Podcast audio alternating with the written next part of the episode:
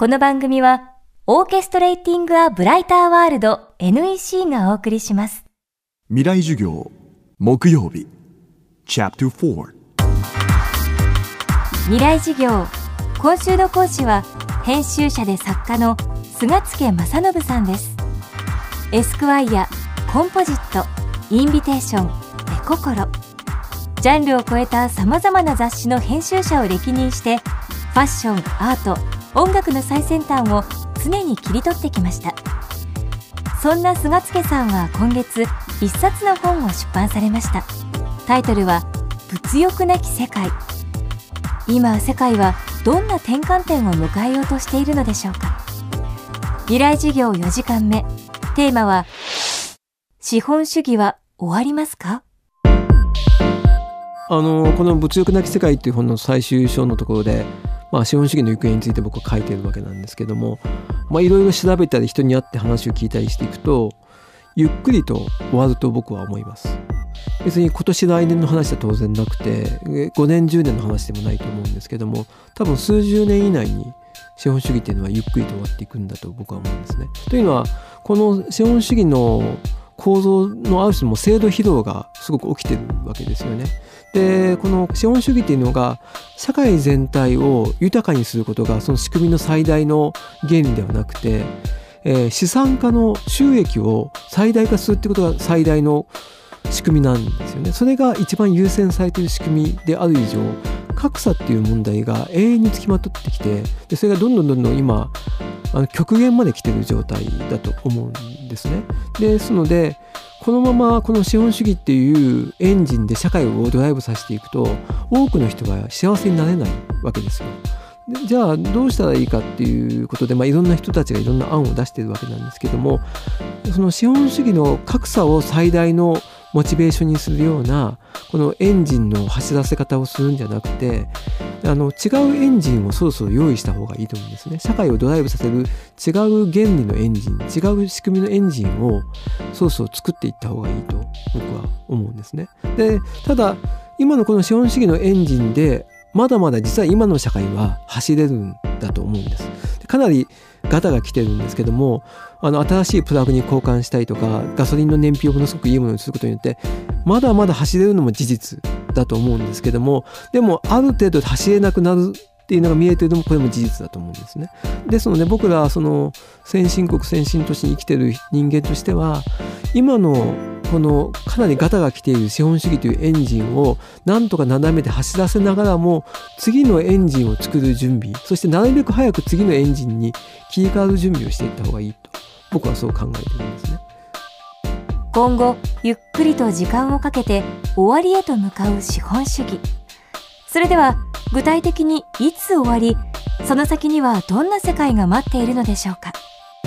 実は僕あのジャック・アタイというフランスの経済学者で歴史学者の人を2年前に、えー、とロングインタビューしてるんですけどもでそのジャック・アタイっていう方があの世界的なベストセラーで21世紀の歴史という本を出してましてこれは21世紀の100年間をまあ彼が膨大な知見のもとにですね大体こういうふうになるっていうことでかなり細かくまるで見てきたかのように書いている本なんですが本の中でジャック・アタリはあのえ今超資本主義状態っていうのが起きているとつまりグローバル企業が国家をどんどん超えていって、えー国家っていうのはどんどんどんどんあの意味をなさなくなってきている状態っていうのが今実は起きている超資本主義状態ってことなんですけどもその後に、まあ、国家の力が弱まって超紛争という状態が起きてこれが今あのソマリアとかシリアで起きている状態ですよね。でその後にその市民が、えー、とより世界的な連帯を求めて、まあ、世界国家を作るというふうに彼は予見していてこれを彼は、えー超民主主義状態というふうに呼んでるんですね。つまり資本主義というのはまあ終わるというふうに彼ははっきりとその中に予言してるんですけどもでアタリンに僕がインタビューでじゃあいつ資本主義は終わりますかっていうふうに聞いたら彼は2050年代に間違いなく終わると。中国バブルが20年代に弾け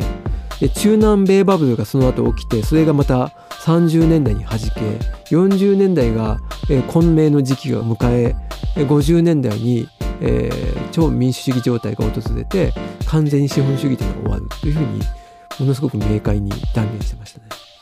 まあ、ですので資本主義はゆっくりとあの終わると僕は思ってるんですけどもあのそれに慌てることなくそれをネガティブに捉えるんじゃなくてそれをもっとエキサイティングな本当に新しい時代が来るんだっていうふうに捉えた方がいいんじゃないかなと思うんですね。ですので今まではこの経済の物差しもっと言っちゃうとお金の物差しでいろんなことが決められていてそのお金の物差しのあのメモリを上げることにみんなが血眼になってた時代だったわけですけどもそうじゃなくてもっと経済の物差しと違うお金の物差しと違うものがどんどん価値を持ってくる時代になってくると僕は思うんですね。その時代をエキサイティングだと捉えポジティブだと捉えそれに合った考え方行動あの自分なりのルールみたいなものを生み出していった人の方が面白く楽しく懸命に生きていけるんだと思うんですよ。そういう意味では本当に若い人にすごく大きな可能性があるしそういった人たちが可能性を持って新しいことをやってる事例を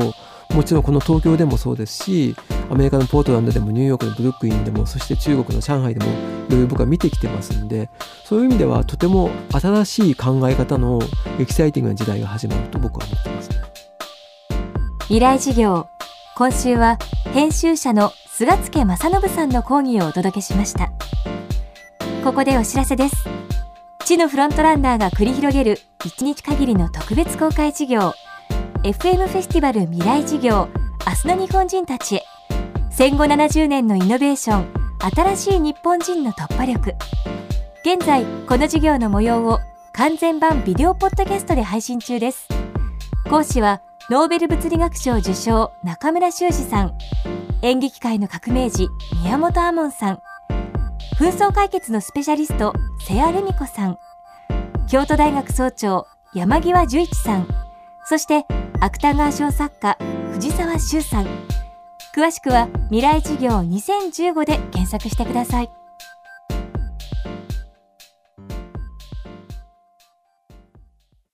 未来事業この番組はオーケストレーティング・ア・ブライター・ワールド NEC がお送りしました。